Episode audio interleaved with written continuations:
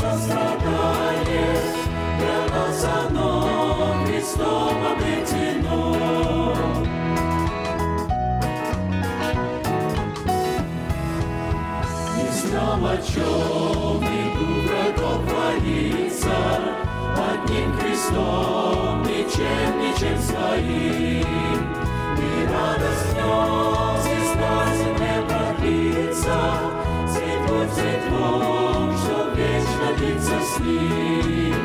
Пройдите все земные наслаждения, несете вы тщеславие лишь собой.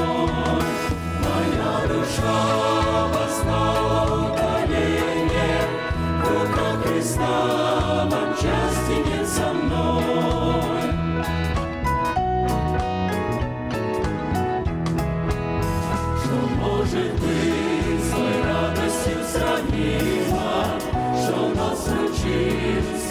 City.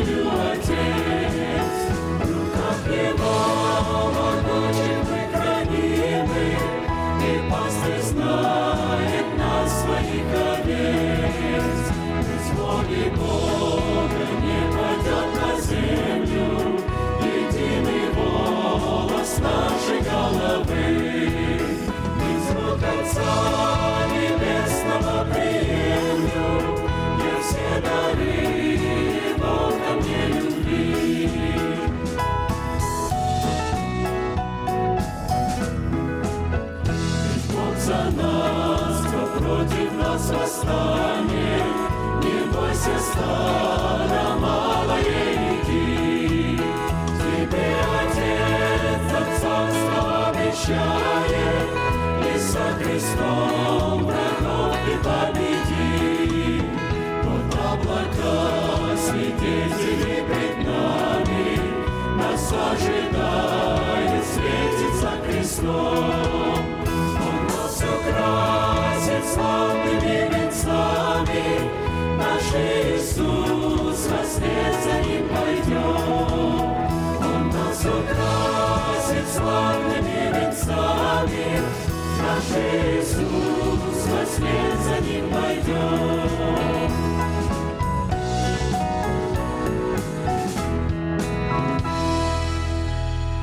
Склоним наши головы в молитве.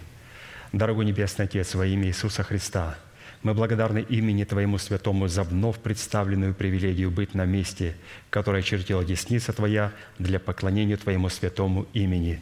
И ныне позволь наследию Твоему во имя крови завета подняться на вершины для нас недосягаемые и сокрушить всякое бремя и запинающий нас грех. Во имя Иисуса Христа да будут прокляты на этом месте, как и прежде, все дела дьявола, болезни, нищета, преждевременная смерть, демоническая зависимость, всевозможные страхи, фобии, разрушения, депрессии, косность, невежество – все это да отступит от шатров святого наследия Твоего. И ныне встань, Господи, на место покоя Твоего Ты и ковчег могущества Твоего, и да облекутся святые Твои спасением Твоим, и да возрадуются пред лицом Твоим. Дай нам больше от Духа Твоего, пропитай нас Духом Твоим святым – позволь нам найти светлое лицо Твое. Мы благодарим Тебя, что это служение представлено апостолом Аркадием в Твои божественные руки, и мы молим Тебя, продолжай вести его рукою сильную и превознесенную, великий Бог, Отец, Сын, Дух Святой. Аминь. Будьте благословены. Пожалуйста, садитесь.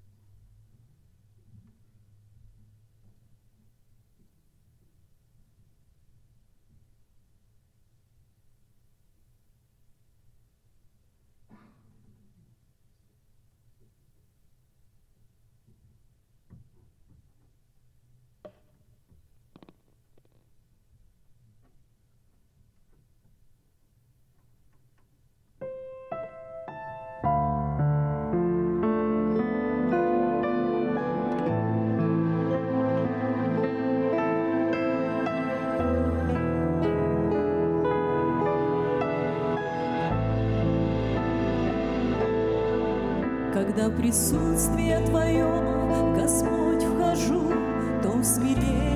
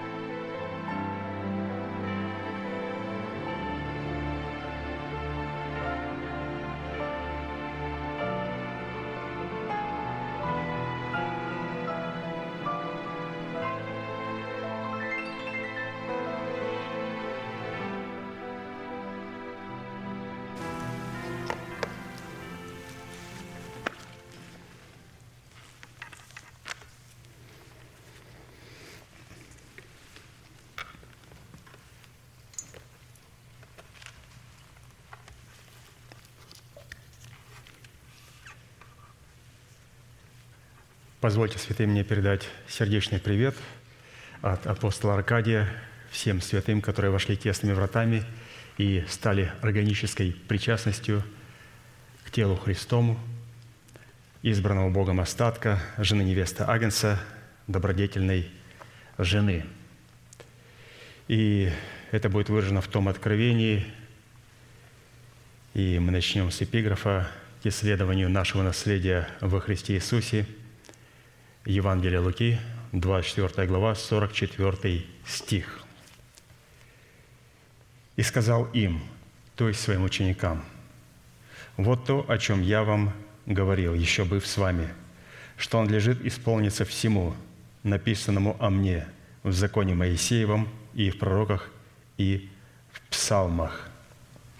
После этих слов он поднял руки, начал благословлять, и возноситься к Отцу на небеса.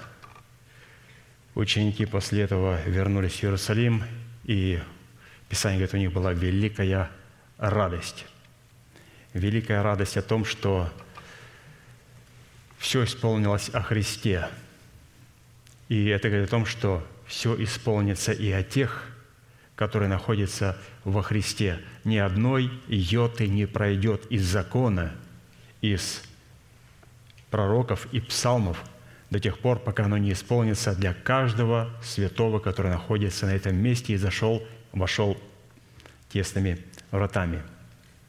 Итак, чтобы нам, как причастникам тела Христова, разделить со Христом исполнение всего написанного о Нем в Писании, мы продолжим наше исследование – в направлении нашей соработы с истиной Слова Божия и со Святым Духом, открывающим истину в сердце и в том, что необходимо предпринять со своей стороны, чтобы получить право на власть, отложить прежний образ жизни, чтобы облечь свои тела в новый образ жизни.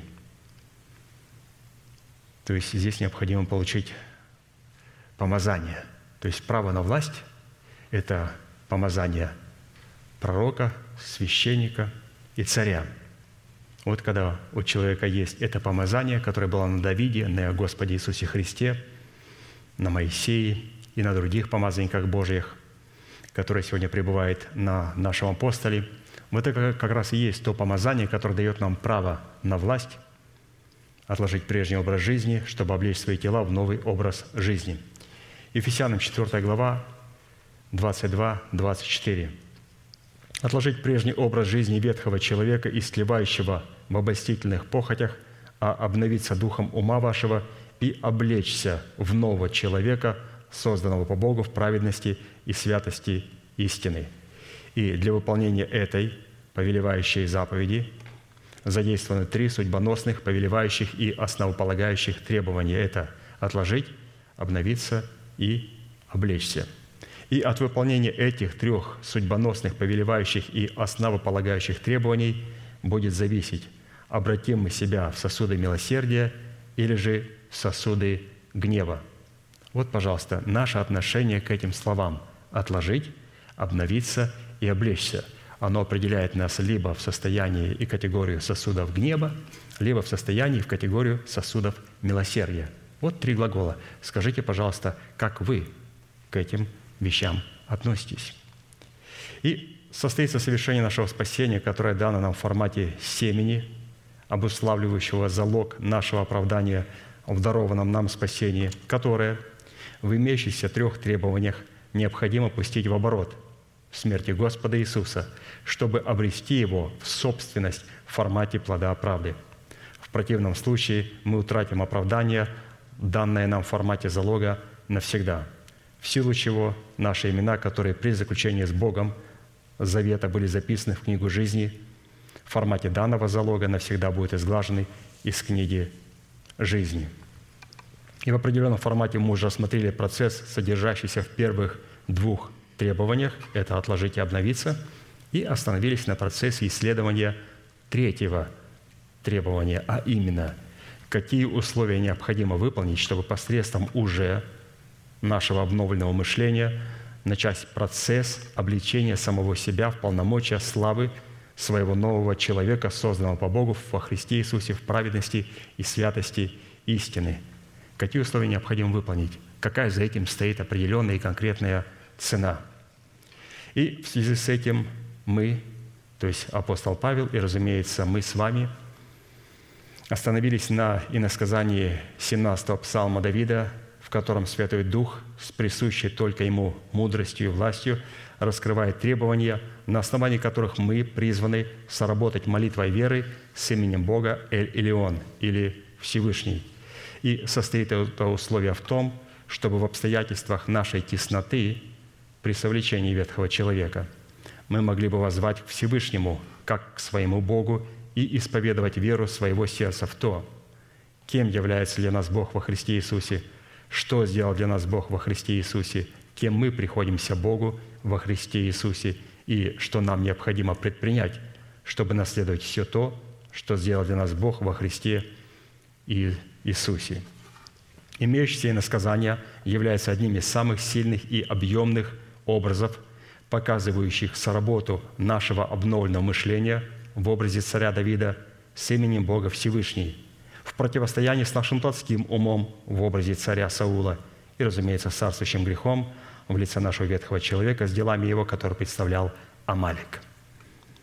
По своему характеру молитвенная песня Давида содержит в себе три части, в которых представлен один из эталонов характера нашей правовой молитвы, присущей царям, священникам и пророкам.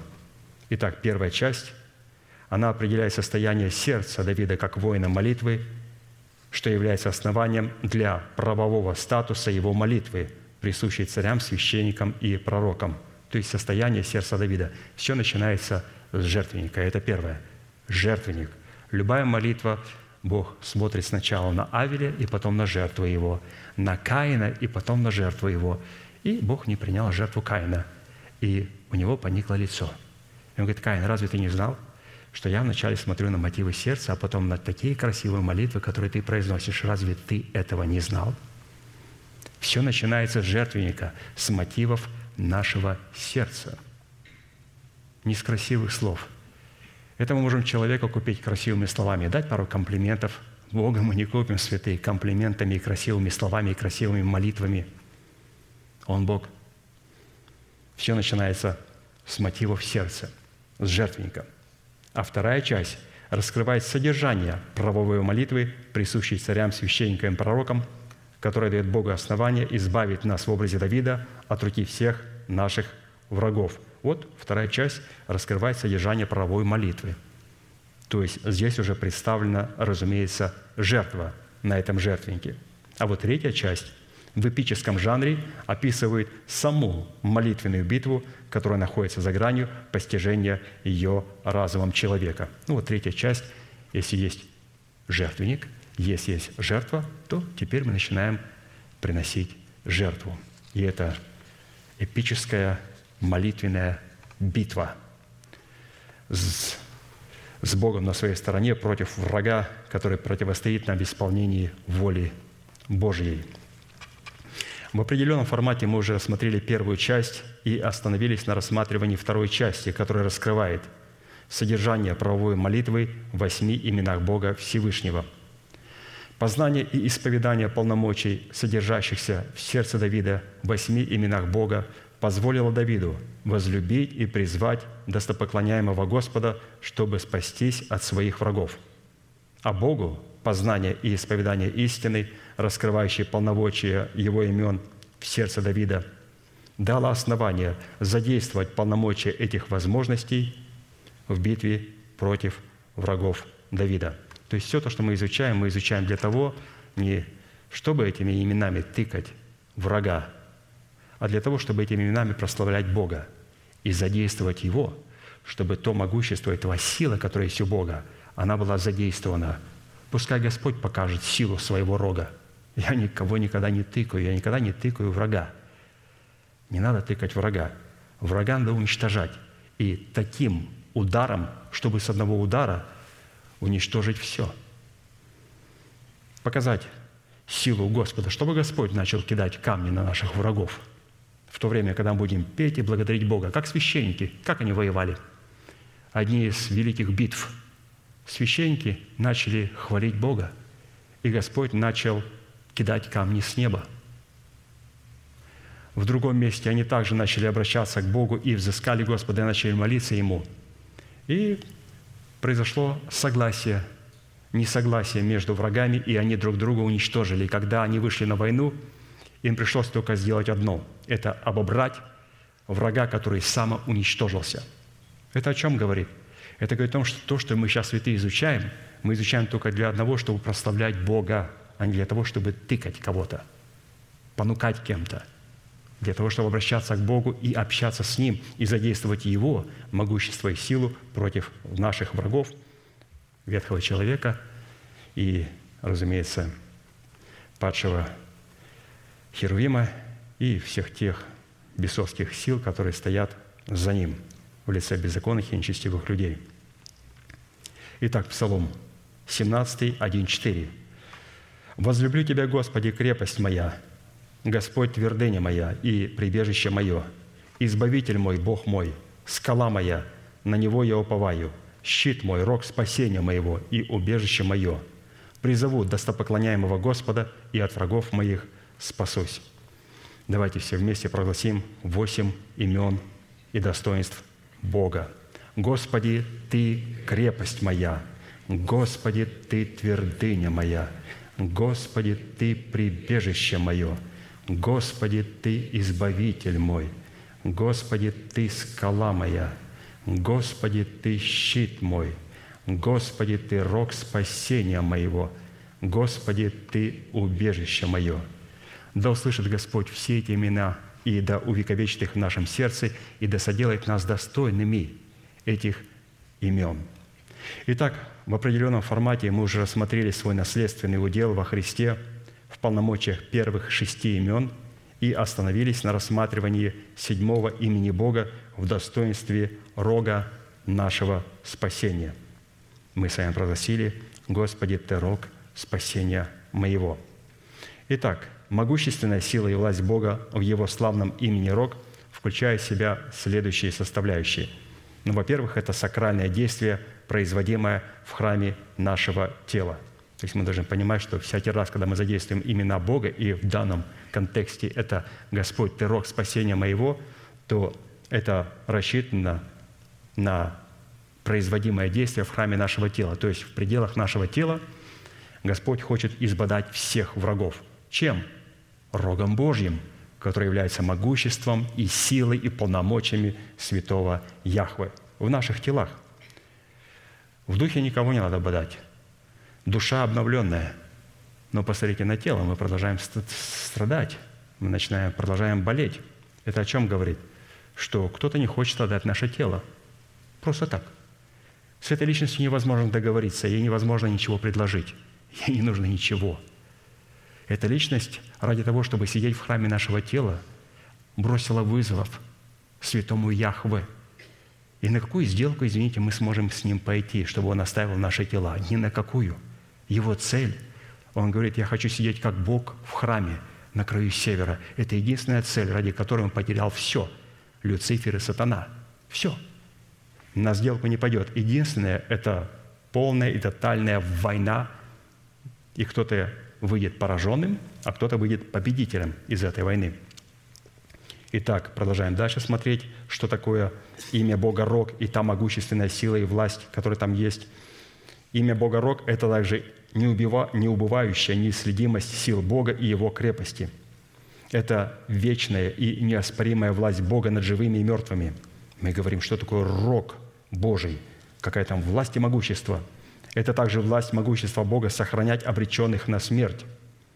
Власть могущества Бога являть неотвратимость смерти, власть могущества Бога производить суд и правду через своих слуг, власть могущества Бога являть свой гнев для сосудов гнева и милость свою для сосудов милосердия. Это все Бог делает через свой рог, через те полномочия, которые есть в нем. Это также власть и могущество Бога рассеивать и собирать рассеянное. Это власть могущества Бога разделять и разлучать. Это власть могущества Бога разрушать и созидать. Это власть Бога восстанавливать разрушенное. Власть могущества Бога изглаживать грехи своего народа. Власть могущества Бога творить знамения чудеса. И также власть могущества изглаживать из книги жизни имена согрешивших. Все это делает имя Бога Рог. В Писании полномочия имени Бога в функциональном значении рога употребляется как символ могущества и силы, возведенный в, рак, в ранг воина молитвы – и в достоинство его воинского оснащения. То есть это качество нужно только для воина молитвы, для его воинского оснащения. Еще раз помню, что мы этим именем не тыкаем, мы этим именем восхваляем Бога, что позволяет Ему показать свое могущество и свою силу против Его и наших врагов. И как воины молитвы мы призваны облекать себя в имеющиеся функции могущества, чтобы с успехом противостоять организованным силам тьмы, противящихся нам в исполнении воли Божией, как в нашем теле, так и вне нашего тела, то есть в теле Христовом. Ефесянам 6:10, как написано, «Наконец, братья мои, укрепляйтесь Господом и могуществом силы Его». То есть укрепляться Господом и могуществом силы Его невозможно укрепляться могуществом силы, если мы не сможем укрепляться в Господе. То есть невозможно прибегать к полномочиям, которые заключены в имени Бога Рог, к Его могуществу и к Его силе до тех пор, пока мы не взрастим этот рог в самих себе, пока Господь не воздвигнет этого рога в нас. Мы читаем о том, что Захария молится об Иисусе Христе, отец Иоанна Крестителя, и говорит, что Господь воздвиг рог в доме Давида – и слово «воздвиг» Он взрастил его. Он родил его, и Он взрастил его. И обратите внимание, до 30 лет Христос не выходит ни на какое служение. Почему? Потому что Он должен был продемонстрировать перед Отцом, что Отец, я взрастил в формате плода рог, могущество и силу. Мы видим, что он в 12 лет был в храме, но он не мог соработать своим рогом на головке не было рожков, появились шишечки, но этим рогом отец сказал, ты не можешь сработать с моим рогом, моего могущества. Поэтому, пожалуйста, вернись и покорись своим родителям и жди, пока ты сможешь взрастить рог в формате плода Духа. И когда я увижу твой рог, тогда твой рог, Сын мой Иисус, сможет сработать с моим рогом, с моим могуществом и силой. И Иисус в течение продолжительного времени, до 30 лет, пребывал в смирении, в кротости – ожидая, когда Отец даст ему разрешение выйти на служение. Отец дает разрешение тогда, когда он увидит себя в человеке, которого он посылает. Он никогда не позволит выйти на служение сатане. Никогда. До тех пор, пока он не увидит себя в человеке, которого он посылает, он никогда не пошлет человека на служение. В силу этого нам необходимо было рассмотреть и ответить на четыре классических вопроса – в каких делах первое, знамениях и образах представлены характеристики и свойства, которыми в Писании наделяется достоинство Бога в функциональном значении Его имени Рог. Второе, какие функции в наших взаимоотношениях с Богом призваны исполнять свойства, содержащиеся в имени Бога Рог. Третье. Какие условия необходимо выполнить, чтобы дать Богу основание явить себя в совершении нашего спасения, функции имени Рог. И четвертое. По каким признакам следует испытывать самого себя на предмет того, что Бог пребывает в нашем сердце, функции своего имени Рог, и что мы облечены в достоинство Его имени Рог. В восьми определениях мы вместе с апостолом уже рассмотрели первый вопрос и остановились на рассматривании вопроса второго. И вопрос второй звучит следующим образом, напомню. Какие функции в наших взаимоотношениях с Богом призваны исполнять полномочия, содержащиеся в имени Бога Рог?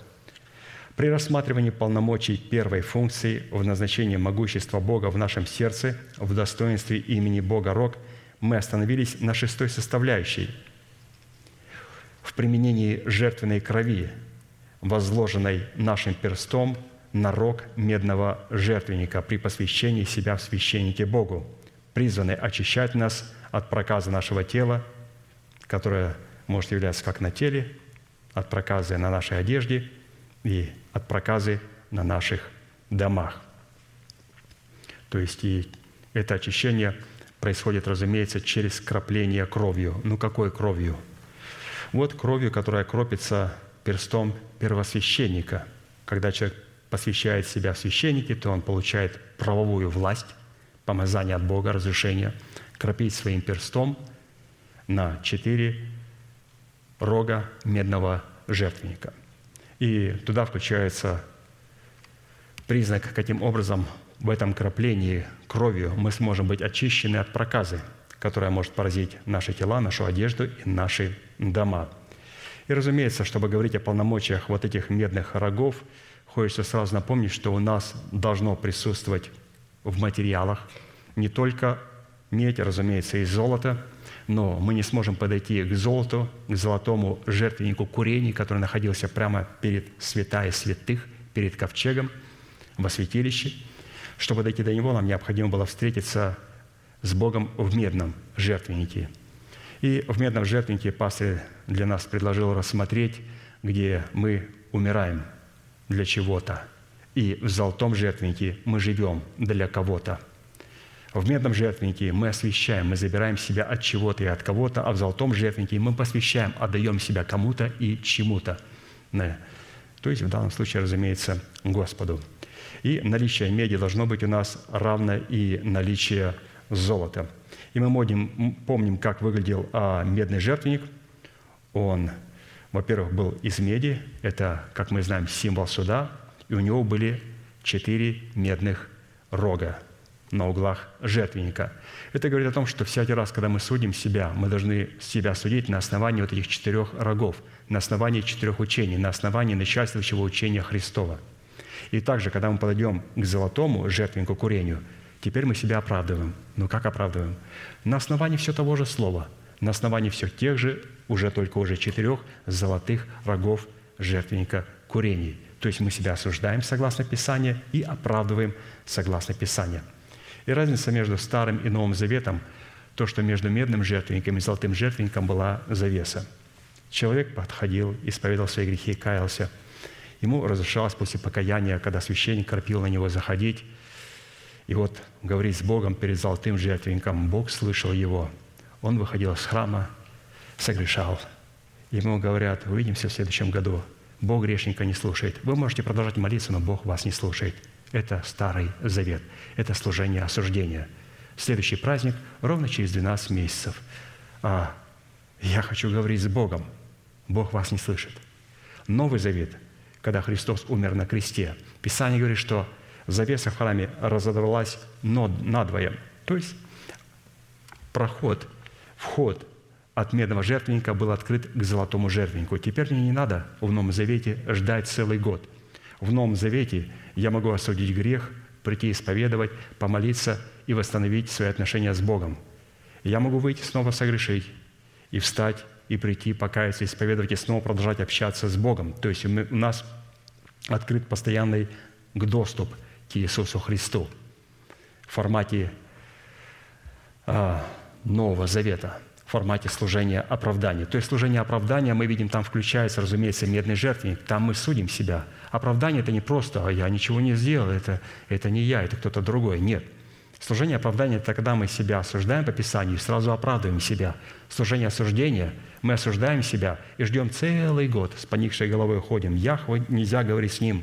Еврей не говорил с Яхве. Если он согрешил, он ждет целый год – и потом они приходили исповедовали свои грехи. Все грехи, все по списку. Возлагали свои жертвы, а, э, грехи на жертву, и потом уже непосредственно первосвященник кропил своей кровью и объявлял его чистым. И он снова выходил, снова падал в грех, и снова на целый год молчание. И они терзались где-то внутри, Господи, но когда будет служение оправдания? Сколько так можно жить?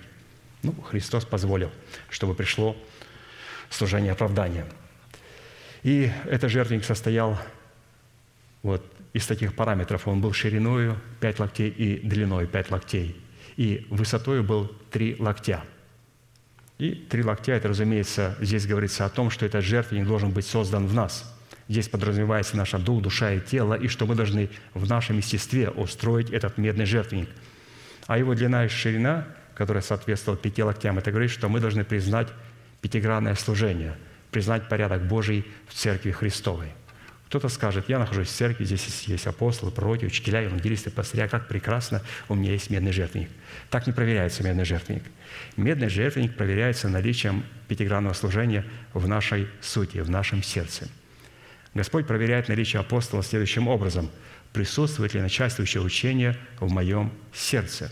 Разумеется, вначале мою совесть, мое сердце необходимо было очистить от мертвых дел, потом туда поместить начальствующее учение. Потом этим учением обновить мое мышление. И после того, когда мое мышление обновленное, я начинаю исповедовать Слово Божие. И Господь говорит, у этого человека есть апостол, есть у этого человека пророк. Второе качество. Пророк – это человек, который может говорить с Богом, которого слушает Бог и который слышит Бога. Вы скажете, ну а как здесь? А здесь, когда я прихожу в Слово Божие, то я приготовлюсь более к слышанию, нежели к жертвоприношению – я благодарю Бога за то, что Он говорит мне через благовествуемое слово своего помазанника. И этим я показываю, что у меня есть пророк. Как поступить с учителями? Я призван кого-то учить? Совершенно нет. Мы должны учить сами себя. Что ты смотришь на сучок в брате глаза своего, а бревна в своем не видишь? Лицемер, научи сначала себя. Писание говорит о том, что Присутствие учителя в нашем служении определяется через способность учить самого себя, но не понукать другими и учить других. Евангелист, как проверить, если у нас есть евангелист? Это проверяется потому, являемся ли мы светом. Писание говорит, вы свет миру. Может ли укрыться город, стоящий на вершине горы? Или кто, зажегший свечу, ставит ее под сосуд – ее ставят на подсвечники, чтобы светило всем в доме. Вы скажете, о, слава Богу, я свет миру. Какой свет? Дома и в церкви мы призваны быть свечечкой, мерцающей. И все. Мы не призваны дома и в церкви быть громадным прожектором. Нет. Прожектором мы должны призваны быть в этом мире для людей неверующих.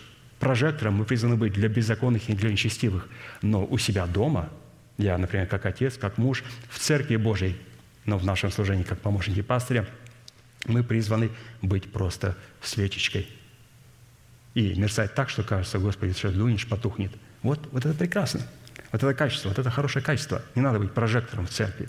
И в присутствии Бога вот не надо светить тем светом, которым мы светим в этом мире, как неоднократно повторял апостол. И это проверяется, что у нас есть евангелист – и, разумеется, последнее качество, там, пастырь, но здесь необходимо, разумеется, пасти, пасти мысли своего отца. То есть все это пятигранное служение, если оно пребывает в служении, оно пребывает также и в моей сути. А когда э, на транспаранте висит список «Будем молиться за нашего апостола, за нашего пророка, за евангелиста, за наших пастырей, за наших учителей», это хорошо иметь их в списке, но еще лучше их иметь в своем сердце – определить их наличие в нашем служении. Вот так примерно Бог проверяет. Итак, давайте вернемся снова. Назначение медного жертвенника, на который возлагалась перстом первосвященника на его четыре рога кровь Христа, она была призвана очищать нас от проказы нашего тела, от проказы на нашей одежде и от проказы на наших домах.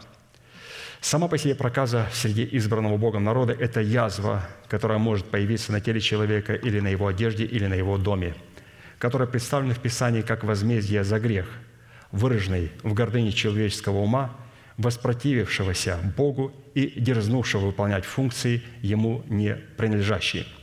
Всякий раз, когда мы дерзаем исполнять функцию нам не принадлежащую – мы открываем себя для проказа греха. В собрании святых это относится к помощникам апостолов, пытающихся исполнять их функцию в роли насаждающего.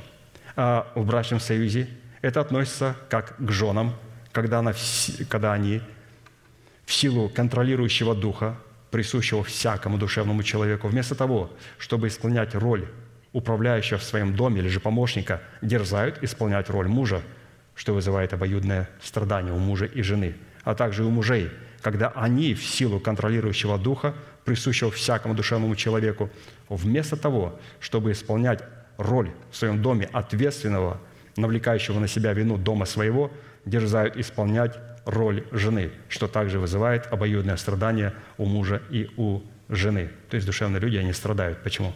Они контролируют друг друга.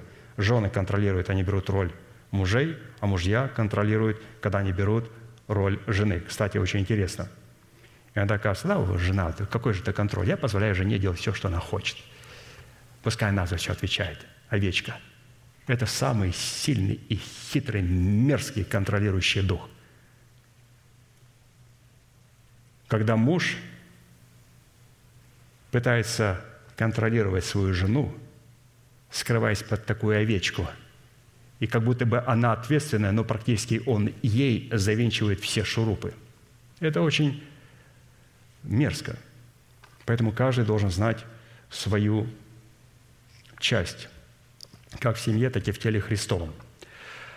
Относительно людей, которые окажутся прокаженными в Израиле, Бог дал повеление, чтобы одежда их была разодрана, голова не покрыта, и до уст своих они должны быть закрыты и кричать «Нечист, нечист!» и должен жить отдельно, вне стана жилища своего». Давайте прочитаем. Левитам 13, 45, 46. «У прокаженного, на котором эта язва, должна была быть разодрана одежда, и голова его должна быть не покрыта, и до уст он должен быть закрыт и кричать «Нечист, нечист!» Во все дни, доколе на нем язва, он должен быть нечист. Нечист он – он должен жить отдельно, вне стана жилища его. Разодранная одежда представляла образ утраченной человеком праведности. Непокрытая голова представляла собой утраченный образ непризнания над собой делегированной власти Бога. Закрытые уста, лохмотья разодранных одежд, которыми прокаженный должен был кричать «нечист», «нечист», представляли необузданные уста человека или же утраченный образ кротких уст. То есть, обратите внимание, я здесь подчеркнул четыре слова. Как определяется прокаженный? Во-первых, это утраченная человеком праведность. Так, ищем проказу. Второе. Утраченный образ признания на собой делегированной власти и утраченный образ кротких уст. Вот когда эти три составляющие – праведность, признание делегированного порядка в церкви и утраченные кроткие уста, когда это отсутствует, Бог рассматривает человека духовно прокаженным. Жить отдельно вне стана своего народа – это образ человека, отлученного от тела Христова, несмотря на то, что формально он может и являться членом церкви. А для Бога он отлученный. Друзья, давайте еще раз вникнем в эти слова. Не все люди которые находятся формально в церкви, являются членами церкви. Нет такой возможности кого-то принимать или там чересчур кого-то отлучать. Бог этим занимается. И если у человека утрачена праведность, утрачено признание божественной власти и утрачено наличие кротких уст, для Бога он отлучен. Отлучен от церкви. А посему в теле Христовом или же во Христе Иисусе эти три субстанции, прокаженные проказы и греха, то есть тело, одежда и дом, представлены вместе как нечто единое целое, которое обнаруживает себя в трех функциях. А посему образ проказы, поразивший какую-либо одну из имеющихся трех субстанций, немедленно распространяется на все три субстанции, в силу чего нам необходимо было дать определение сути этим трем образом субстанций в нашем естестве, которые могут обнаруживать себя в измерении Нового Завета прокаженными.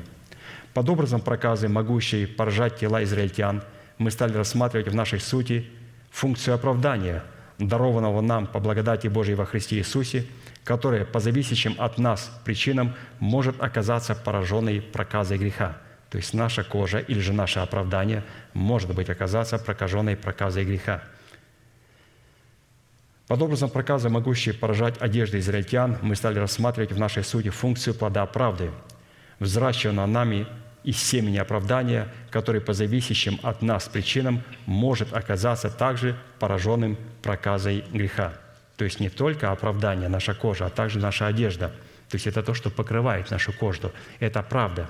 Или же, когда мы творим правду, оно также может быть поражено проказой греха – под образом проказа, могущей поражать дома израильтян, мы стали рассматривать в нашей сути функцию нашей причастности к телу Христову, которая по зависящим только от нас причинам может также оказаться прокаженной проказой греха. Согласно медицинским справочникам, проказа – это лепра или же болезнь Хансена, крымка, финикийская болезнь. Это заболевание сопровождается инфекцией на слизистых оболочках кожи и внутренних органах – Возникает проказы непосредственно из-за микробактерии лепры, которая может поражать как верхние дыхательные пути, так и нервную систему.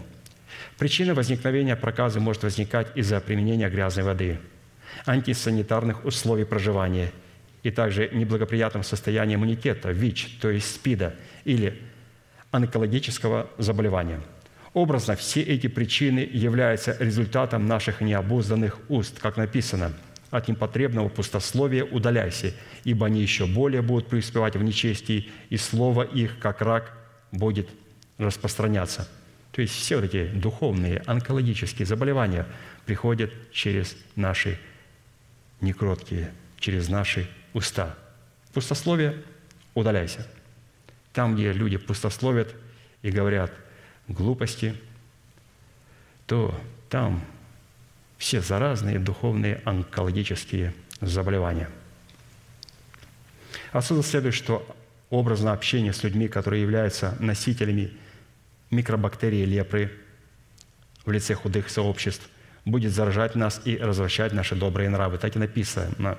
1 Коринфянам 15 глава, 33-34 стих. Не обманывайтесь. Худые сообщества или же духовно-онкологические люди – Развращая добрые нравы, отрезвитесь, как должно, и не грешите, ибо к стыду вашему скажу, некоторые из вас не знают Бога. Разумеется, что для нас важно было не только дать определение образу проказы в имеющихся трех субстанциях, но гораздо более указать на условия, исполняя которые мы могли бы исцелиться от имеющихся проказ в имеющихся трех субстанциях нашей кожи, нашей одежды и нашего дома. Рассматривая вопрос, по каким причинам принятое нами оправдание может быть поражено проказой, то есть мы говорим о нашей коже, наше оправдание, оно было поражено проказой, и что необходимо предпринять, чтобы исцелиться от подобного рода проказы, мы пришли к выводу, что наше оправдание, принятое нами по дару благодати Божьей во Христе Иисусе, может быть поражено проказой греха. Когда? Когда мы, получив оправдание по вере во Христа Иисуса, после этого пытаемся делами – собственной добродетели, явленной нами в служении Богу, заново попытаться обрести оправдание. С одной стороны, чтобы исцелиться от такого рода проказы, нам следует отвергнуть концепцию добрых дел, исходящих из помышлений нашего плотского ума, что позволит нам восстановить дарованное нам оправдание в искупительной жертве Христа. А с другой стороны, нам следует разорвать общение с людьми, которые, усиливаясь собственной праведностью, отвергли праведность, даруемую им Богом даром по вере во Христа Иисуса. Галатам 5, 4, 5. Вы, оправдывающиеся законом, остались без Христа, отпали от благодати, а мы духом ожидаем и надеемся праведности от веры. То есть вот, пожалуйста, каким образом может быть поражена наша кожа или же наше оправдание духовной проказой. Все заключается в уникальном слове – концепция. И эту концепцию мы от кого-то можем принять. Если мы общаемся с худыми сообществами, а худые сообщества – это не просто люди, которые ну, грешат, там пьют или занимаются другими аморальными вещами. Худые сообщества – это люди, которые пытаются оправдывать себя законом. Вот где образуется проказа. Люди, которые пытаются оправдывать себя законом. То есть нам надо что-то делать для того, чтобы стать праведными. Нам необходимо родиться от Бога и получить оправдание даром по благодати. И получив оправдание даром по благодати, теперь нам необходимо называть несуществующее как существующее. Почему? Потому что перейти от оправдания к праведности невозможно. Мы получаем его в формате залога. Теперь, получив оправдание даром, родившийся от Бога, Господь говорит, называй несуществующее как существующее, как Авраам. Для чего? Я должен тебе вменить качество, к которому ни один человек не придет, авансом наперед, верою. Говори, я благодарю Тебя, Господи, что в Иисусе Христе я праведный. И когда мы исповедуем несуществующее, как уже существующее, Бог нам вменяет, то есть дает нам авансом праведности наперед. Теперь, обладая праведностью, как залогом, мы должны тебе возрасти, принести плод, чтобы полностью заполнить ту праведность, которую мы получаем – Поэтому Авраам получил эту форму, в которой он должен был себя возрасти, то есть поместить себя. И таким образом, разумеется, нам нужно оправдание, чтобы постоянно сохранять себя в оправдании, чтобы также не потерять и праведность. А давайте посмотрим на второе качество. Рассматривая вопрос, по каким причинам плод правды, то есть мы говорим уже о проказе вот на одежде, взращен нами семя оправдания может быть также поражен проказой греха. То есть, если оправдание подразумевается для нас кожу, то здесь под одеждами скрывается образ правды Божьей. То есть, когда человек начинает творить правду, здесь тоже скрывается проказа, и мы должны ее увидеть. И каким образом следует задействовать истину, состоящую в крови креста Христова, чтобы исцелиться от подобного рода проказы?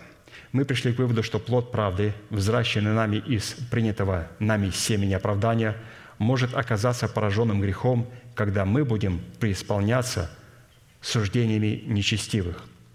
Иова 36, 16, 17. «И тебя вывел бы я из тесноты на простор, где нет стеснения, и поставляемое на стол твой было бы наполнено туком, но ты преисполнен суждениями нечестивых». Суждение и осуждение близки. Во-первых, чтобы исцелиться от такого рода проказа, нам необходимо судить только о тех вещах, которые находятся в границах нашей ответственности. И во-вторых, производить суд, написанный в отношении людей, находящихся под нашей ответственностью, исходя из уст Бога, записанные на страницах Священного Писания – и в нашем сердце. То есть вот каким образом появляется эта проказа, и каким образом мы можем получить исцеление от этой проказы, которая может поразить нашу праведность, то есть нашу одежду. И это делается очень просто. Как здесь написал пастырь, нам просто необходимо находиться в границах своей ответственности. Потому что когда человек начинает творить какую-то добродетель, молиться, поститься, что-то для Бога делать, творить добродетели, ему кажется, что его явно недооценивают в том служении, в котором он находится. И как это выражается, человек начинает заходить на территорию, ему недозволенную. И это очень опасно, святые. Признак, когда зарождается проказа на нашей одежде, и наша праведность а, получает доступ и открывается для проказы, это когда мы не находимся в границах нашей ответственности. И находясь в границах нашей ответственности, разумеется, это не развязывает нам руки. Я ответственный, что хочу, то и говорю, как хочу, так и поступаю. Как хочу, так и наказываю детей. Нет, этого нельзя делать. Писание предписало, что мы должны делать это согласно Писанию в рамках своей ответственности. Поэтому, когда мы действуем согласно Писанию в рамках нашей ответственности, то таким образом мы не позволяем проказе появиться на нашей одежде и не уничтожить нашу праведность, после которой, разумеется, будет уничтожено и оправдание, и имена будут изглажены из книги жизни. Рассматривая вопрос третий, по каким причинам наша причастность к телу Христову или же к дому, проказа на доме, в нашем доме, может оказаться прокаженной, пораженной проказой греха, и что необходимо предпринять со своей стороны, чтобы исцелиться от подобного рода проказы, мы отметили, что наша причастность к телу Христову призвана быть нашим, призванная быть нашим жилищем, может оказаться пораженной проказой греха, если мы, найдя добродетельную жену, то есть избранный Богом остатов, Церковь Христова, не будем обладать способностью отвечать требованиям ее добродетели, пока не осудим свою душевность в предвете нашего младенчества – то есть для людей душевных находиться и войти сквозь тесные врата, и, войдя сквозь тесные врата, оставаться в том состоянии, в котором они есть, это подобно проказе, проказе на их домах. Когда человек остается в состоянии душевности и в младенчестве. В младенчестве, в котором мы постоянно колеблемся и увлекаемся всяким ветром учения, за которым стоят лжеапостолы и лжепророки, которых мы выбрали себе путем омерзительного демократического большинства по хитрому искусству обольщения. Итак, что же конкретно необходимо предпринять со своей стороны, чтобы исцелиться и очиститься от подобного рода проказы на наших домах? И ответ прост. Чтобы исцелиться и очиститься от подобного рода проказы, состоящих в проказе – поразившей нашу причастность к добродетельной жене, необходимо заплатить цену за способность отвечать требованиям добродетельной жены. Вот, святые, посмотрите, какой прекрасный рецепт. Как сделать так, чтобы наши домы, потому что у каждого мы пришли с вами на это служение, мы все представляем определенный дом Божий. И этот дом состоит из вот таких вот домов. То есть каждый из нас представляет дом Божий. Когда мы собираемся, мы составляем молитвенный дом, храм Божий. И Писание говорит, что для того, чтобы не появилась проказа на нашем доме, необходимо заплатить цену за способность отвечать требованиям добродетельной жены.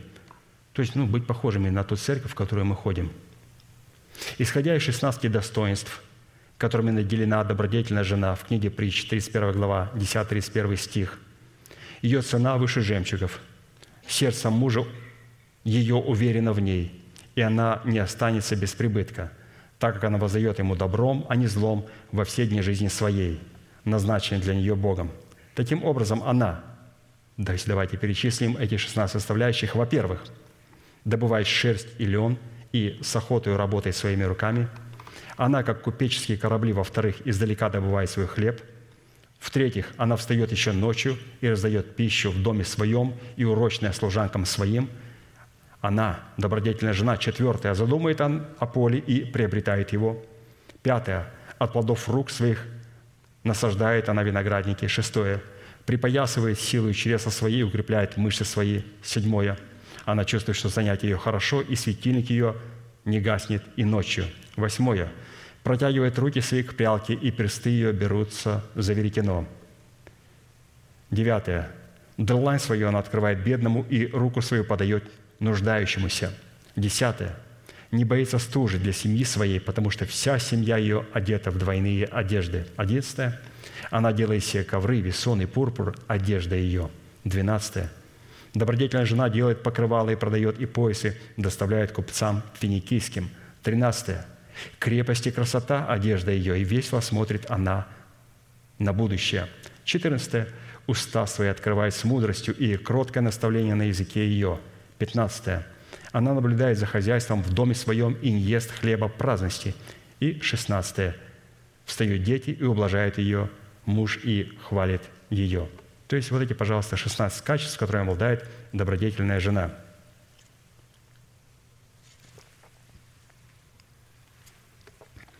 Все эти составляющие, по признакам которых следует судить, что мы очистились от проказа греха путем возложения жертвенной крови на медные рога медные рога медного жертвенника, являются составляющими плода правды, взращенного нами в едеме нашего доброго сердца, которые растворены друг в друге, являют чудное равновесие по отношению друг к другу и идентифицируют способность собою истинность друг друга.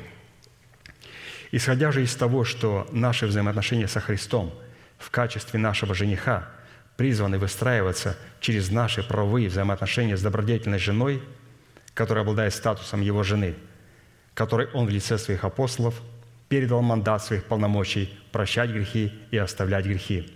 Наше причастие к телу Христову может быть очищено от проказы путем нашего правильного отношения к человеку, которого послал Бог представлять свое отцовство в нашем собрании.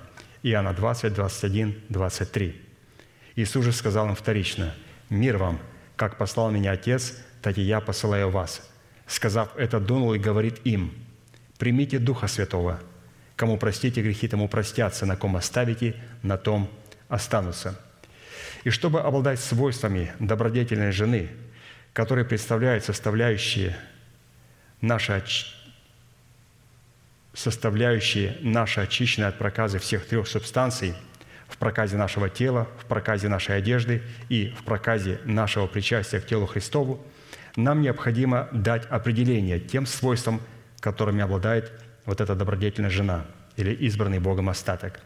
В противном случае мы не будем знать, за что следует платить цену, чтобы очистить от проказы имеющиеся субстанции и в каких требованиях состоит эта цена. Учитывая, что все эти достоинства мы стали рассматривать в храме нашего тела – то под мужем добродетельной жены сегодня следует рассматривать нашего нового человека, который представляет в храме нашего тела интересы Христа в качестве нашего мужа. А вот под добродетельной женою сегодня мы с вами будем рассматривать свою душу, которую мы потеряли в смерти Господа Иисуса, когда законом умерли для закона и затем обрели свою душу в воскресении Иисуса Христа в новом качестве – в котором она стала способной не посягать своим умом на роль ума нашего нового человека. Под самой же добродетелью или же добрыми делами следует рассматривать плод нашего духа, приносимый деревом жизни в 12 месяцах священного года, который мы взрастили в едеме нашего сердца путем нашей соработы с истиной Слова, сокрытой в нашем сердце, и со Святым Духом, открывающим значимость истины Слова, сокрытого в нашем сердце. Как написано, «Ибо мы Его творение, созданы во Христе Иисусе на добрые дела, которые Бог предназначил нам исполнять». Таким образом, если наши добрые дела не являются плодом нашего духа, взращенного нами в едеме нашего сердца, то это обыкновенные дела плоти, за которые грядет гнев на сынов противления. Учитывая, что добрые дела являются нашим предназначением – которое возводится в ранг нашего призвания, следует, что под добрыми делами следует разуметь 16 составляющих, которые содержатся в трех главных требованиях, обуславливающих как наше изначальное предназначение, так и наше изначальное призвание. Во-первых, это совлечение ветхого человека с делами его. Во-вторых, это обновление нашего мышления духом нашего ума. И в-третьих, это обличение нашего тела в нового человека. То есть вот через эти три главных назначения мы сможем явить вот эти 16 характеристик добродетельной жены и отобразить их в себе. И давайте сейчас рассмотрим эти характеристики и рассмотрим восемь составляющих и определим, поражены ли наши дома проказою – Потому что если мы не соответствуем тому, что мы читаем, и чем обладает добродетельная жена, то, находясь в этой добродетельной жены, это смерти подобно. Первая составляющая свойства добродетельной жены состоит в том, что она добывает шерсть или он и с охотою работает своими руками. Шерсть и лен – это материал, из которого выделывались одежды царя и священникам – чтобы добывать шерсть из овцы, необходимо было стричь своих овец своими руками, что на практике означает умереть для своих расливающих мыслей и желаний. Так как образом шерсти, растущей из тела овцы, и является дела плоти, которыми человек пытается обрести благоволение Бога, в то время как шерсть, остриженная с овцы, является образом, в котором мы несем в своем теле мертвость Господа Иисуса – 2 Коринфянам 4:10. «Всегда носим в теле мертвость Господа Иисуса, чтобы и жизнь Иисусова открылась в теле нашем». А посему под образом одежды, сделанной из шерсти своими руками, которая призвана была одеваться, в которую призваны были одеваться священники поверх льняного хитона, служащего для них образом плода правды, следует разуметь праведника творящего правду. Как написано, праведный да творит правду еще, и святой да освящается еще. А чтобы добывать лен, то есть мы вот прочитали сами изделия из шерсти, которые она делает своими руками, она добывает шерсть и лен, то есть шерсть и лен, и чтобы добывать лен, посаженный своими руками в семени льна, под которым следует разуметь принятие в сердце семя слова о Царстве Небесном, для смерти которого необходимо было также посредством крещений, погружающих нас в смерть Господа Иисуса, законом умереть для закона. Образом одежды, сделанной из льна нашими руками, которая очищает наше оправдание от проказы, следует разуметь оправдание, принятое нами во Христе Иисусе по дару благодати Божьей. Благодаря принятому нами оправданию в крови креста Христова мы можем почитать себя мертвыми для греха, живыми же для Бога, называя несуществующую державу нетления как существующие. Именно в облачении такими одеждами из шерсти льна мы, как священники Богу, призваны входить в святилище, чтобы окропить жертвою кровью, пролитой на намеренном жертвеннике всесожжения, завесу святилища и рога золотого жертвенника, чтобы очистить принесенный нами плод правды от проказы. Вот, пожалуйста, что значит надо добывать шерсть и лен. То есть под льном представлено нам оправдание, но в оправдании мы все получаем в семени, и шерсть, которая одевалась сверху в одеждах священника, она демонстрировала о том, что оправдание было пущено в оборот. И теперь священник, он начинает демонстрировать перед Богом правду Божию, праведность Божию. И это может делать, разумеется, священник, царь и пророк. Простым израильтянам он говорил, что они делают одежд из разных веществ, из шерсти и льна. Сочетание шерсти и льна может быть только вот у категории царей, пророков и священников. Простому израильтянину Господь говорил, не делай изделий из шерсти и льна. То есть выбери либо шерсть, либо лен. Почему? Потому что здесь для нас представлены два, роза без, два, два рода бездны и замыслы Бога, и замыслы падшего Херувима, как-то пастырь показал в проповеди. Вот это шерсть и лен. И почему нельзя было смешивать шерсть и лен простым людям? Почему Господь запрещал, чтобы не пахали своего поля на вале и на осле. Почему Он сказал, чтобы никогда не засевали простые люди свой виноградник двумя родами семян? Потому что эти истины нельзя рассматривать отдельно. Нельзя рассматривать отдельно. Священник должен вовлекать в служение, как вала и осла. Но человек, который не является пророком, священником и царем, он не может вовлекать в служение Богу и осла, и вала. Почему? потому что он будет представлять интересы и замыслы павшего Херувима.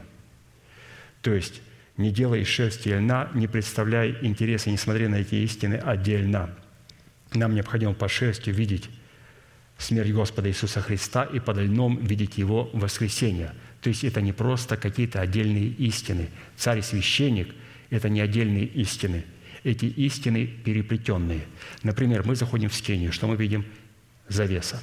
Завеса была сделана из червленой, пурпуровой и, и голубой шерсти, и также из весона крученного. Обратите внимание, шерсть и весон присутствовали в скинии, в завесе. Также ефот первосвященника, его припоясание, оно также включало в себя голубую червленую шерсть и также крученный весон. Обратите внимание, совмещалась как шерсть, так и лен – Иными словами, невозможно рассматривать эти истины отдельно, они должны истекать одна из другой. То есть мы не можем обладать правом на воскресение, на лен, если мы не продемонстрируем перед Богом наличие вот этой стриженной шерсти. Апостол Павел говорит, я каждый день умираю. То есть воскресение является результатом смерти. Но когда люди разделяют кровь от креста – смерть от воскресения, то Писание говорит, нельзя носить одежду из разных веществ, из шерсти и льна. Но лен должен носиться с шерстью только у царя и священника, потому что они не разделяют эти истины, а они из смерти приходят к воскресению. Вторая составляющая свойства добродетельной жены состоит в том, что она, как купеческие корабли, издалека добывает хлеб свой. Купцы – это люди, которые занимались торговлей, которые строили корабли, чтобы привозить из дальних стран товары, купленные ими, розница или оборот от продажи которых являлась их хлебом. А посему под образом хлеба, который является результатом оборота пущенного нами серебра, следует рассматривать цену, которую мы заплатили за полученное откровение Святого Духа, призванного открывать нам значимость истины, сокрытой в нашем сердце. Таким образом, под торговлей просматривается принцип, благодаря которому мы можем обрести духовную пищу, состоящую в хлебе жизни, за которую мы платим цену, состоящую в двух вещах. Во-первых, за хлеб жизни мы платим в причастности к своему собранию. И во-вторых, в почтении Бога десятинными приношениями в этом собрании. То есть вот такой человек, он может, как купеческие корабли, издалека добывать свой хлеб. То есть он имеет причастие к собранию святых и чтит Бога десятинами и приношениями. Евреям 10, 25, 27. «Не будем оставлять собрание своего, как есть у некоторых обычай, но будем увещевать друг друга, тем более, чем более усматривайте приближение дня онного. Ибо если мы, получив познание истины, произвольно грешим, то не остается более жертвы за грехи, но некое страшное ожидание суда и ярость огня, готово поражать противников. И также другое место, которое говорит о почитании Бога десятинными приношениями, притча 3, 9, 10. «Чти Господа от имения Твоего и от начатков всех прибытков Твоих – и наполнятся житницы твои до избытка, и точила твои будут переливаться новым вином». То есть, пожалуйста, здесь у нас было представлено, каким образом мы можем, как купеческие корабли, издалека добывать свой хлеб. То есть мы являемся причастниками добродетельной жены, и мы чтим Бога десятинами и приношениями, и это позволяет нам задействовать наши разумные возможности души, которые, в свою очередь, могут задействовать наши уста для исповедания веры нашего сердца. И здесь мы можем в этом исповедании добывать хлеб издалека, издалека, то есть перейти от служения осуждения к служению оправданию. Вот это одна из мыслей, о которой говорил пастырь, что значит она, как купеческие корабли, издалека добывает свой хлеб. То есть некоторые откровения, которые мы слышим, святые, мы их слышим, мы их даже понимаем, мы даже их исповедуем, но они находятся очень далеко, очень далеко. И нам надо, как добродетельная жена, издалека добыть этот хлеб. Служение оправдания, оно находится очень далеко, очень далеко – и нам необходимо перейти от служения осуждения к служению оправданию. А здесь необходимо, ну, умереть для своего народа, для дома своего отца и для своих собственных желаний. И это процесс всей жизни. Вот почему служение оправдания называется как хлеб, который находится очень далеко, но она все-таки добродетельная жена, и, разумеется, под ней мы рассматриваем сегодня уникально нашу душу, то есть под мужем ее мы рассматриваем нашего сокровенного человека, наш дух, а под добродетельной женой мы сегодня рассматриваем не только церковь, а свою собственную душу. Почему? Ведь наша цель, а, чтобы мы, но я не хотел бы сказать, не были поражены проказой. Святые, мы все поражены проказой, если мы душевные люди. Вот в чем уникум. Мы не говорим о том, как бы не быть зараженным проказой. Могу вас поздравить, мы все родились прокаженными. Так, по секрету. Мы с вами прокаженные, если мы с вами душевные люди. И оставить душевность и младенчество – это отвечать требованиям добродетельной жены. А это издалека добывать свой хлеб. Все эти истины, которые слушает апостол, для меня они находятся, я, я их могу понять. Он говорит, ты даже можешь объяснить их. Я могу их даже объяснить, но они находятся очень далеко. Почему? Потому что надо оплатить определенную цену в продолжении всей жизни, чтобы получить этот хлеб и начинать им питаться. Хорошо, третья составляющая свойства добродетельной жены состоит в том, что она встает еще ночью и раздает пищу в доме своем и урочная служанкам своим. Под образом ночи следует разуметь нашу жизнь во времени, потому что когда мы пересечем реку времени, то на той стороне реки, которая обуславливает вечность, ночи не будет. Образом наших домашних и наших служанок, живущих в нашем теле во времени, является плод нашего духа, состоящий в наших благочестивых мыслях и желаниях. Таким образом, пищей для благочестивых мыслей и желаний является молитва, совершаемая как на ином языке, так и своим умом, содержащая в себе нетленные обетования, сокрытые в нашем сердце в формате веры Божьей, при исповедании которых мы раздаем пищу в доме своем и урочное служанкам своим. 1 Коринфянам 14, 14, 15. «Ибо когда я молюсь на незнакомом языке, то хотя дух мой и молится, но ум остается без плода. Что же делать? Стану молиться духом, стану молиться и умом, буду петь духом, буду петь и умом».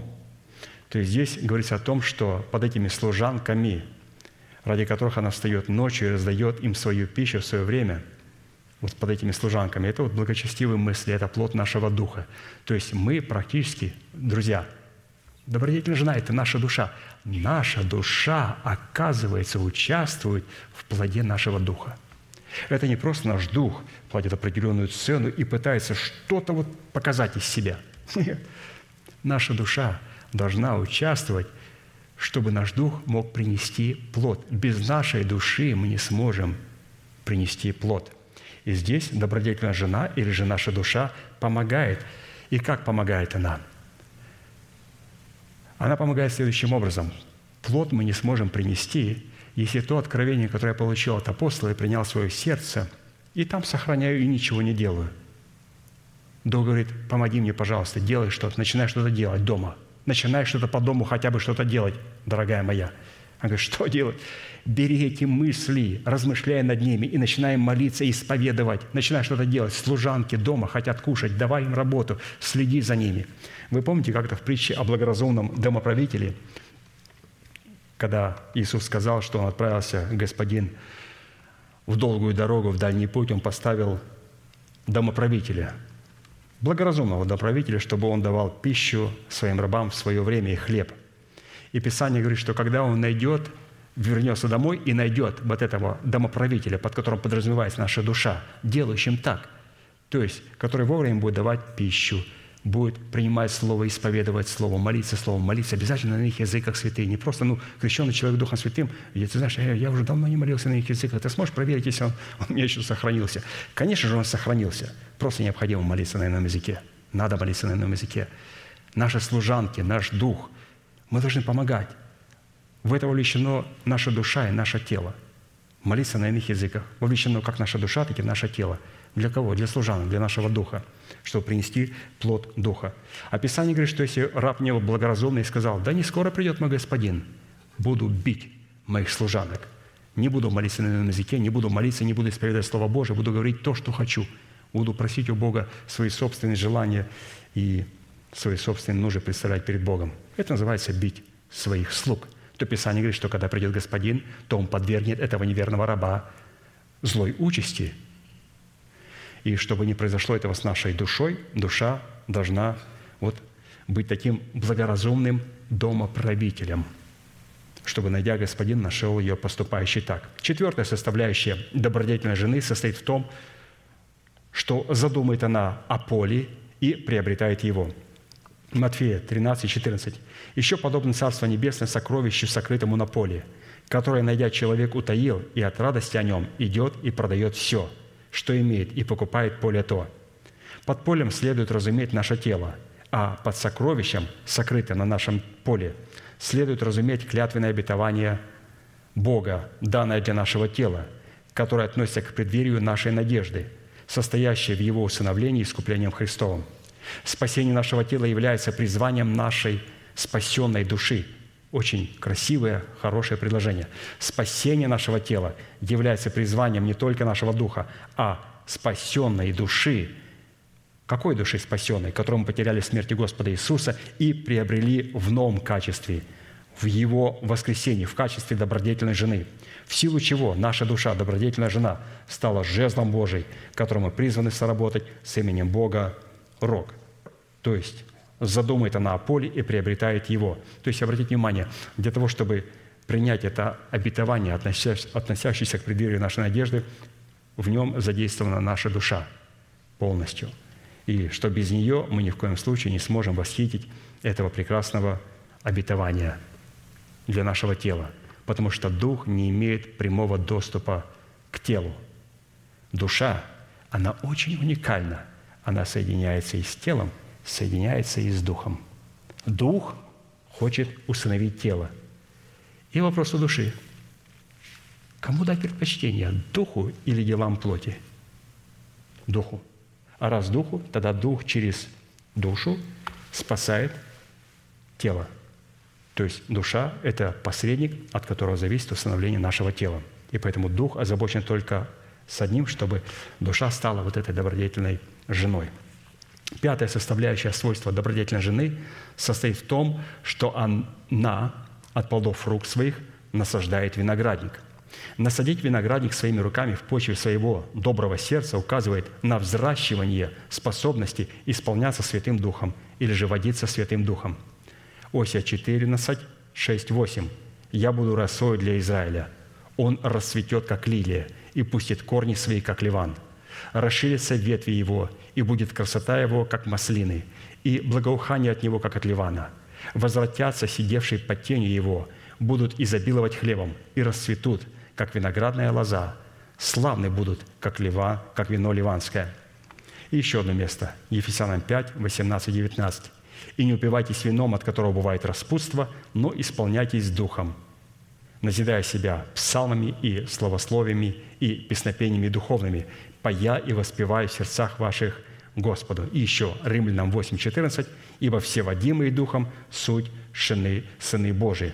Вот это и говорит о том, что она от плодов рук своих насаждает свои виноградники. То есть человек становится водимый Духом Святым.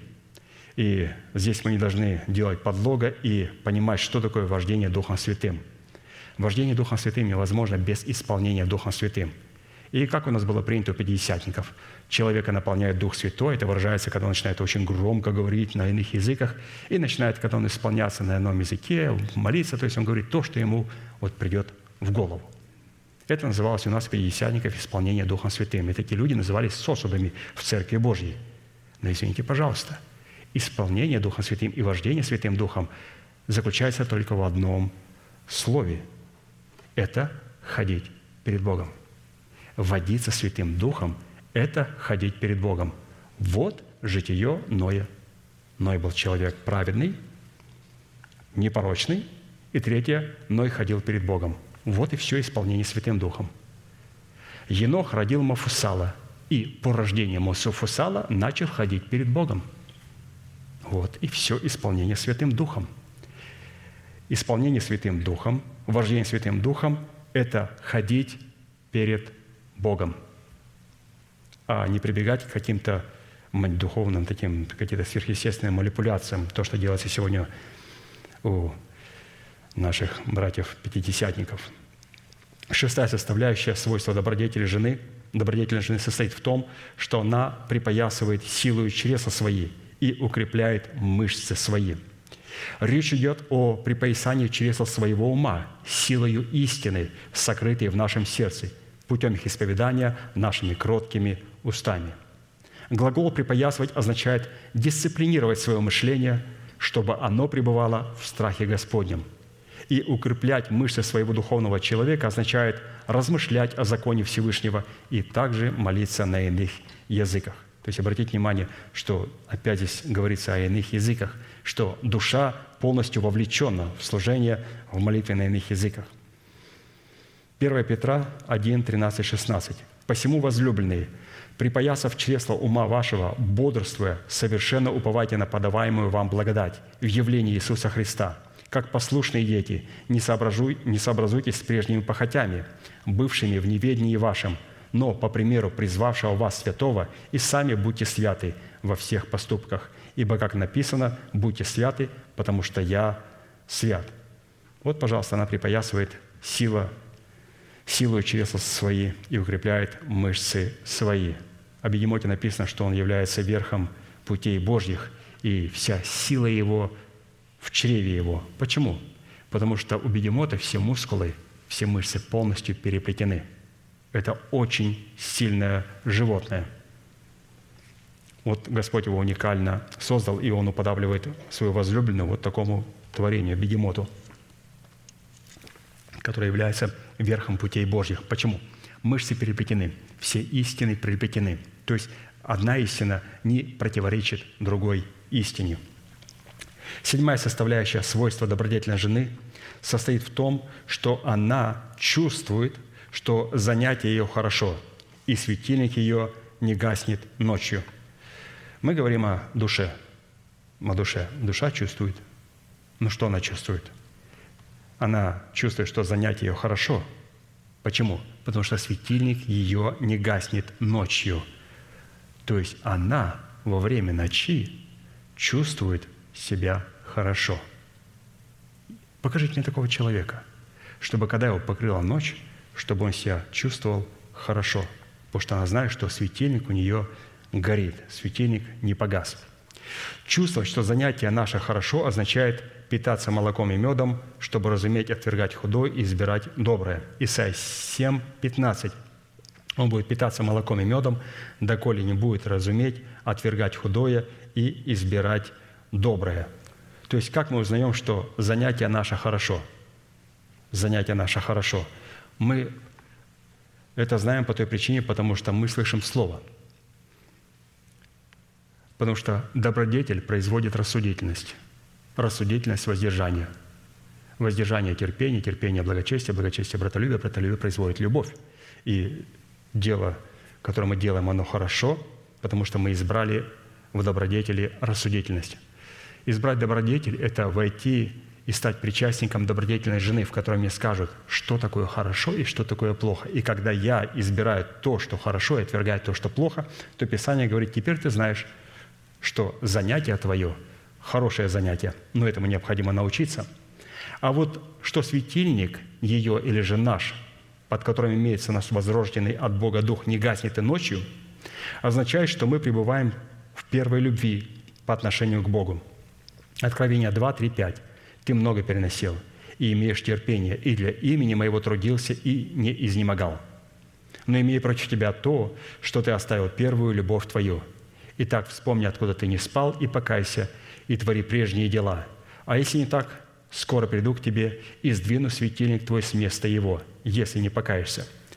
Под первой любовью к Богу следует разуметь состояние нашего сердца, направленного более к слушанию благовествуемого слова, нежели к жертвоприношению. Так и написано у нас в начале служения, Екклесиас 4,17, «Наблюдай за ногой твоей, когда идешь в Дом Божий, и будь готов более к слушанию, нежели к жертвоприношению, ибо они не думают, что худо делают». И, разумеется, под первой любовью относится правильное отношение к помазующему и к помазанию – к исцеляющему, к целителю, чтобы мы не заменяли эти божественные приоритеты. Потому что когда мы заменяем божественные приоритеты, то таким образом мы теряем первую любовь. И обратите внимание, Писание говорит, что если ты вот не вернешься к этой первой любви, а ведь как раньше у нас у христиан, вот мы вышли вот, из разных регионов бывшего Советского Союза, и некоторые вещи мы все, э, пятидесятники, баптисты, субботники, единственники, мы где-то понимали их одинаково – ну, все мы христиане некоторые вещи понимали одинаково. И вот здесь, разумеется, когда подразумевалось под первую любовью, обычно ее проповедовали проповедники с целью того, чтобы людей вот как-то зажечь, чтобы они как вот во время своего покаяния служили Богу, там, евангелизировали, что-то делали для Бога, а потом они утихли, утихли и сели на свои места. И им говорили, что вам необходимо вот, чтобы вернуться к первой любви, к первым эмоциям. Извините, пожалуйста – вы не сравнивайте, пожалуйста, эмоции, которые угасли у человека по отношению к их женам. Угасли, и теперь они отношения с своими женами как-то регламентируют с Писанием. Совершенно нет. Здесь не говорится о том, что необходимо вернуться к первым чувствам. Под первой любовью подразумевается, что нельзя менять приоритеты в служении и в общении с Богом. Вот и вся первая любовь. Что на первом месте стоит исцеляющий, а на втором – исцеления. Как поменять приоритеты? Я говорю Богу, как меня исцелить? Когда меня исцелить? Господь говорит, не указывай, пожалуйста, мне, когда мне исцелить и как мне исцелить. И когда мы попадаем в какое-то тяжелое положение, мы должны понимать, что, будучи святым, мы не должны говорить, «Господи, а за что?» Мы должны говорить, «Господи, что Ты мне хочешь сказать?» Вот как нас пастор учил, когда мы попадаем в определенные положения, никогда не исповедуем неверие, не говорим, «Господи, а за что это мне?» Это неверие. То есть как за что? Господь говорит, ты думаешь, я тебя наказал этим? Пастор нас учит постоянно, но нельзя исповедовать неправильное исповедание. Что значит «за что»? Если человек знает, что он праведный, святой, и он проходит через определенные страдания, он не говорит «а за что?». Он говорит «Господи, что Ты хочешь мне показать?» Вот как мы должны подходить к святые, к положению, когда святые люди проходят через определенные страдания. Если это праведник, Господи, что Ты хочешь мне сказать? и чтобы не говорили по отношению друг друга, а за что этой сестричке так? То есть как понять за что? Не за что. Бог хочет ей показать великое наследие, которое находится а, на счету Бога по отношению к Его телу. На наше тело, на обетование нашего тела положен а, очень большой счет обетования, установления нашего тела. И чтобы снять с этого счета, это нелегко сделать. Как мы слышали в воскресенье, апостол сказал, что земля Израилева должна была отпраздновать 70 лет субботства. Каждый день субботу отпраздновать. Для чего? Чтобы Господь позволил воздвигнуть стены Иерусалима, воздвигнуть державу жизни на месте смерти. Она должна была отпраздновать субботы. То есть как понять, за что? Господи, что ты хочешь мне сказать в этом? Вот правильное исповедание. И восьмая составляющая. Свойство, добро, свойство добродетельной жены состоит в том, что она протягивает руки свои к прялке, и персты ее берутся за веретено.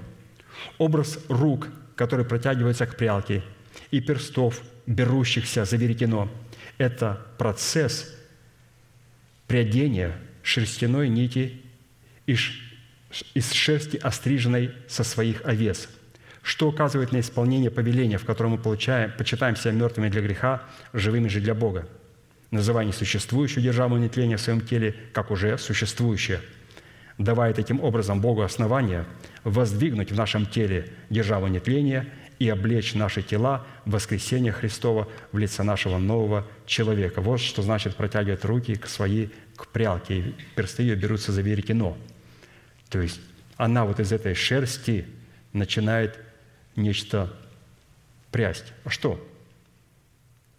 Почитая себя мертвым для греха, живым для Бога и называть несуществующую державу нетления в своем теле, как уже существующую.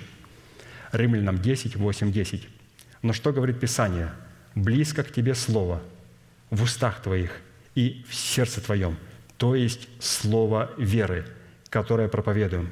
Ибо если устами твоим будешь исповедовать Иисуса Господом и сердцем твоим веровать, что Бог воскресил Его из мертвых, то спасешься – потому что сердцем верует к праведности, а устами исповедует ко спасению».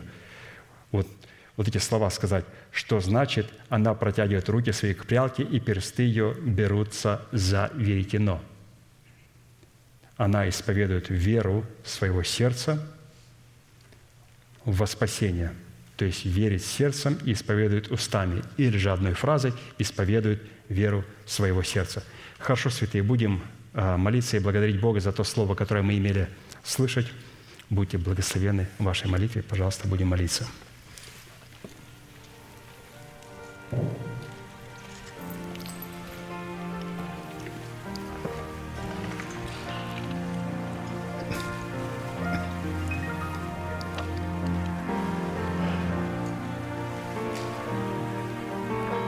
Дорогой Небесный Отец, во имя Иисуса Христа, мы благодарны имени Твоему Святому – за то, что мы сегодня можем находиться на месте этом святом, на котором Ты, Господь, поставил свою божественную отметину, на этом месте, на котором пребывает престол Твоего Слова и пребывает Дух Святой как Господин и как Господь. Мы благодарим Тебя, Господь, за то, что Ты позволил нам войти в эту церковь через тесные врата, и стать органической причастностью добродетельной жены. И Ты сегодня нам предложил, Господь, откровение через нашего пастыря, помазанника Божия, мужа Божьего, человека, которого Ты поставил представлять, Господь, силу и могущество Твоего помазанного Слова. Мы сегодня слышали о том, Господь, что мы должны себя через нашу душу соделать достойными того звания, которому Ты нас призвал. И поэтому позволь нам, Господь, чтобы сегодня наше избрание соответствовало нашему возвышенному призванию, которое мы имеем в Иисусе Христе, чтобы любой наш выбор, который мы делаем каждый день, чтобы он, Господь, демонстрировал перед Твоим святым, святым лицом наше избрание, которое мы сделали, Господь, чтобы соответствовать статусу добродетельной жены, статусу той церкви, Господь, в которую Ты позволил нам войти и стать органической причастностью. Мы благодарим Тебя, Господь. Мы благодарим. Мы благодарим Тебя, Господь, что Ты можешь услышать нас из святого храма Твоего. Мы молим Тебя, Господь. Жив Господь и благословен защитник наш, который встанет на защиту против всех врагов наших, которые сегодня, Господь, восстают на душу нашу. И да, защитит Господь нас от всех врагов наших. Да услышит Господь нас, Сиона своего, и да пошлет нам помощь.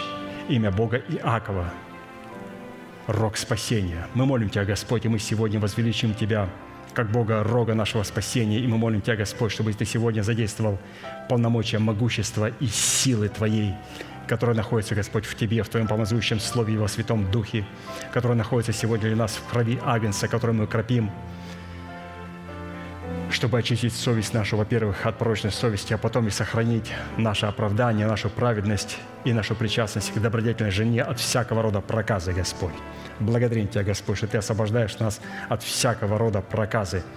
И мы не позволим, чтобы проказа поразила нас и нас не удовлетворяет, Господь, формальное причастие к телу Твоему. Нас удовлетворяет только буквальное причастие, органическое причастие к телу Твоему, которое выражается, Господь, чтобы нам в нашем духе и в душе и теле соответствовать тем требованиям, уставам и предписаниям, Господь, которые Ты раскрываешь на этом святом месте через нашего отца, нашего апостола, брата Аркадия. Мы истинно познали, Господь, что Ты спасаешь помазанника Твоего и отвечаешь ему со святых небес Твоих. Иные, Господь, колесницами, иными конями, а мы на имя Твое, Господь, уповаем. Мы хвалимся, Господь, Твоим святым именем – и ради любви к Тебе, Господь, мы сегодня понимаем знамя, чтобы сегодня перед лицом смерти и ада восторжествовать над ними воскресением Господа Иисуса Христа. Мы благодарим Тебя, Господь, за воскресение Христа, которое сегодня находится в нашем духе. Мы благодарим Тебя, Господь, за воскресение жизни Христа, которое сегодня обновило наше мышление духом нашего ума. И мы молим Тебя, Господь, чтобы это воскресение Христа – могло распространиться через добродетельную жену, через нашу душу, которую, Господь, мы приобрели в смерти Господа Иисуса, для того, чтобы это спасение могло распространиться и на наше тело. Да ублажают ее Господь, нашу душу, дети, плод нашего духа и наш муж, наш сокровенный человек, потому что Ты сегодня возложил великую ответственность на нашу душу, и поэтому наша душа – приобретается нами тогда, когда мы в смерти Господа Иисуса сделали, Господь, решение умереть для своего народа, для дома своего Отца, для своих расливающих желаний, для того, чтобы наша душа обрела статусом добродетельной жены и начала процесс установления и утверждения и укоренения воскресения Христова для наших тел. Мы благодарим Тебя, Господь, за это. Мы благодарим Тебя, Господь, за то слово, которое мы сегодня слышали, которое нам передал помазанник Божий, наш пастырь, брат Аркадий. Мы молим Тебя, Господь, чтобы Ты продолжал наполнять его Твоими божественными откровениями, а мы, Господь, будем принимать это Слово, вникать в это Слово, размышлять над этим Словом, припоясываться этим Словом и исповедовать кроткими устами это Слово, Господь, которое Ты нам передал в Твоем божественном порядке. Мы ожидаем, Господь, того часа и той минуты, Господь, когда Ты будешь нас продолжать учить через человека, которого Ты садил своими устами в теле Христовом. Поэтому, Господь, мы благодарим Тебя, что Он является делом Твоих рук, и что Он находится, Господь, в Твоих божественных руках. Мы никогда, Господь, не посягнем на то, чтобы Тебе указывать времена и сроки и методы каких-либо действий. Мы признаем, Господь, Тебя как Бога, исцеляющего, воскрешающего, восстанавливающего. И мы также признаем, Господь, в Тебе полномочия, могущества и силы Рога Божьего, который разрушает и искореняет. Поэтому мы молим Тебя, Господь, чтобы на этом месте, в теле Христовом, в телах святых Твоих были прокляты любые немощи, любые болезни, любая духовная проказа, любые страхи, депрессии, косность, невежество. Все это мы молим Тебя, Господь, чтобы, задействуя полномочия Рога Твоего, Твоего могущества и Твоей силы, которыми, Господь, мы укрепляемся, чтобы сегодня все наши враги в лице нашего ветхого человека и тех сил, которые стоят за ними, чтобы они были сегодня повержены перед Твоим святым лицом. Мы молим Тебя, Господь, чтобы Ты сегодня утвердил Твой завет со святыми Твоими, и чтобы Ты явил знамение, знамение воцарения воскресения Христов в телах святых, чтобы все наши враги были посрамлены перед Твоим святым лицом. Мы благодарим Тебя, Господь, что сегодня мы исповедуем и называем несуществующее как существующее, что у смерти больше нету жала, и у смерти нету победы, потому что смерть поглощена победою Христовой. И мы, Господь, благодарим Тебя, и мы поглощаем сегодня через исповедание себя и святых, которые находятся на этом месте победой Христовой – да наполнит Господь победа Христова Твое наследие, тела святых Твоих.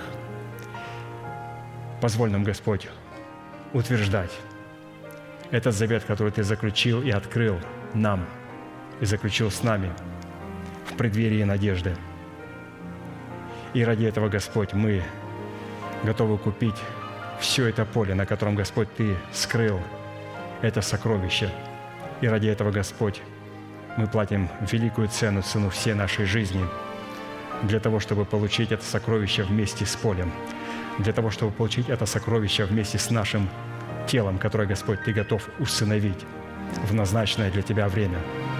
Мы преклоняемся, Господь, перед Твоим могуществом и перед Твоей силою, наш великий Бог, Отец, Сын и Святой Дух. Аминь. Отче наш, сущий на небесах, да святится имя Твое, да придет царствие Твое, да будет воля Твоя и на земле, как и на небе. Хлеб наш насущный подавай нам на каждый день, и прости нам долги наши, как и мы прощаем должникам нашим. И не веди нас в искушение, но избавь нас от лукавого, ибо Твое есть царство и сила и слава во веки. Аминь.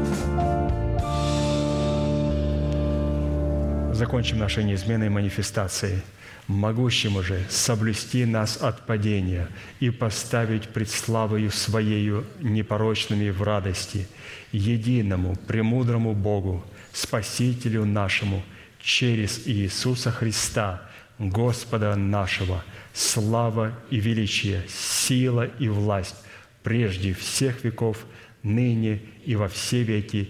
Аминь. Благодарю, святые, за ваше участие, за вашу молитву. Следующее служение будет сегодня в 10 часов до 12, молитва бдения, а также в воскресенье молитва утренняя с 10 до 12, и также общее собрание с 12 до 2. Поэтому, пожалуйста, будьте благословены на вашем пути и жилищах ваших. И, как апостол говорит, вы можете поприветствовать друг друга. Все. Благодарю вас.